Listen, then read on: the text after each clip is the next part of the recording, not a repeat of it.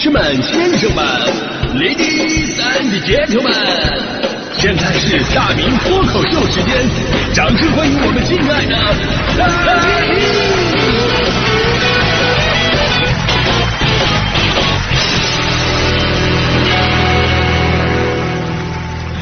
好，欢迎各位来到今天的大明脱口秀，我是大明啊。今天咱们这个话题真的是太应景了，雨天适合干点啥？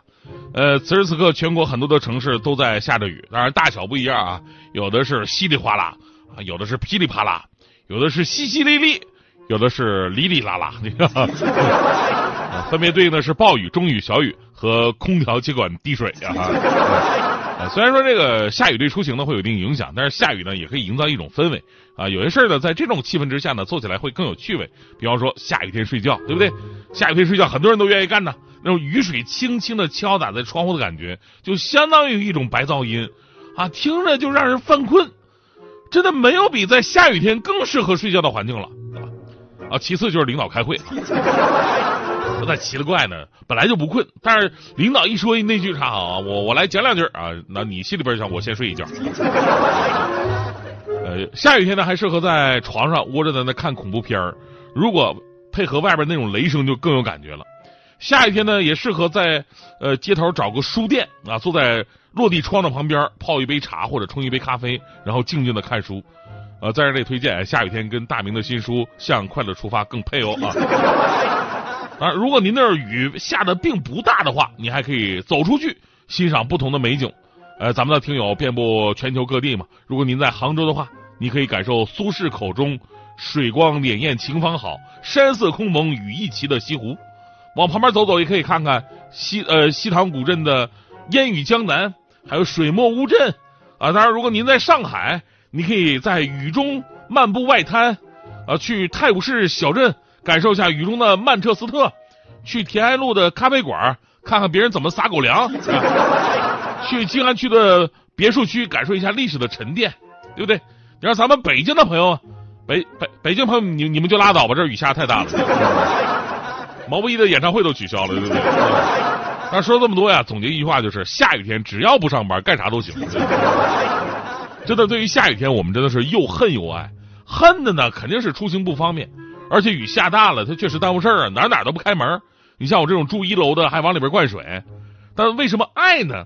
因为只有下大雨的时候，我才感受到我这个职业的重要性，对吧？别人接到通知都是非必要不出门啊，居家办公。我们第一时间接到领导通知都是明天下雨，早点出门，别迟到。就这个时候，我就突然觉得啊啊，原来原来我们是这么重要啊啊，原来我们是这么重要啊啊！你你光看平时发那工资的话，我还觉得我们这行业不行了呢。啊，夕阳产业啊，这么看最美不过夕阳红啊！真的啊，能在这个行业继续坚持都是有梦想的人，尤其大迪特别的不容易啊！大迪真不容易。昨天我给大迪打电话，我打电话的本意呢是想提醒他，哎，早点约车啊，别明天早上下大雨你打不着车，你上不了班就就就坏了吗？迟到了就坏了吗？结果我一听大迪电话那边稀里哗啦的，我说大迪你是搁外边呢？大迪说啊没有啊，在家呢。这么大雨谁能出得去啊？我说那你在家你旁边怎么这么大水声呢？大迪说啊。那下那么大雨多不容易啊！我就把脑袋伸出去洗个头发，这都两周没洗头了。不说了啊，泡沫进眼睛了。你看看大迪，这都活出什么境界了？你会发现呢，就是到头来洗头发跟洗车是一个样的。为什么呢？洗头发跟洗车，新手都是下完雨被浇了，然后赶紧去洗；而老司机都是趁着雨下的大，赶紧去洗。等境界再提升一点，以后我们就可以看到大迪拿着洗发露，然后追洒水车的这个美妙画面了。这个，开个玩笑啊！就这两天，不光北京，整个京津冀这边的雨下的真的够够大的，而且持续时间还挺长。这两天我还看那热搜了嘛，说京津冀这轮暴雨要持续七十个小时以上。你要知道，在北方连续长时间下暴雨，这是很罕见的、很难得一见的。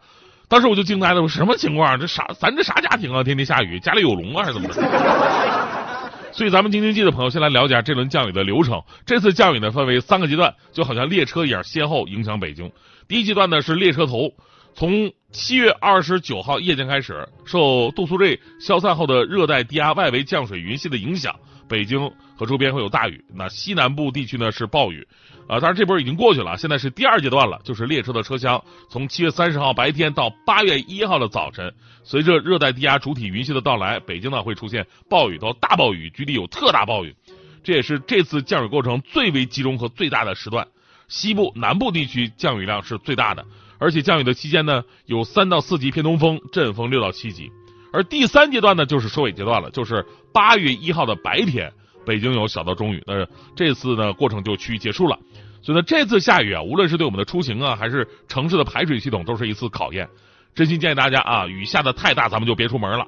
也有很多的地方已经发生了内涝和山体滑坡了。你包括北京有一个商场的外面啊，外面，呃，哪个商场来着啊？我就不说了啊。反正外面我看着那个那视频了，挺夸张啊，塌陷出一个大坑来。所以说，朋友们一定咱们一定得注意安全。如果可以的话，尽可能的居家办公，感受一下躺着就把钱挣了的感觉，这种感觉。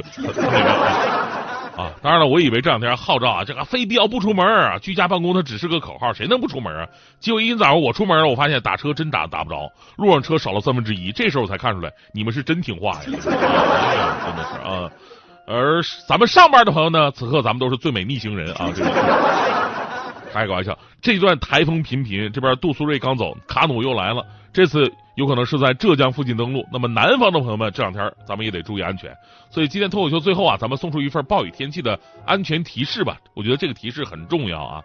呃，第一呢，咱们不要触摸电线附近的树木，因为随着树木的逐年长高，很多树木的树冠已经被电线包围了，而且电线经过长时间的摩擦，可能会存在外面那个绝缘皮破损的一个情况。所以遇到雷雨大风的时候，树木跟线路之间互相碰撞啊、摩擦呀，就会导致短路放电。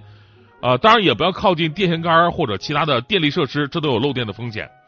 还有就是提醒开车的朋友们，暴雨的开电车的朋友啊，开电车的朋友，暴雨情况之下不建议使用户外充电桩。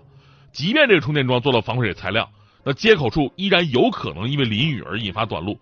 所以说，如果需要使用的话呢，咱们这个用防雨器具来遮挡，或者建议使用室内的充电桩。还有遇到积水的时候，这更重要了。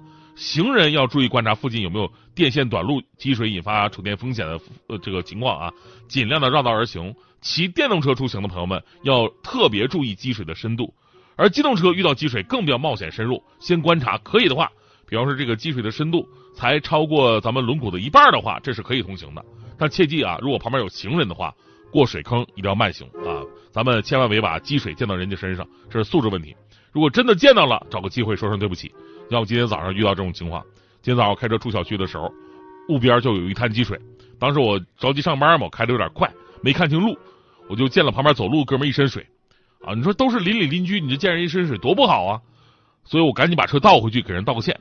结果倒回去的时候又溅了人一身水，我特别尴尬的说一声不好意思，然后一脚油门，又又又又溅了他一身水。所以我觉得我今天我这家是回不去了。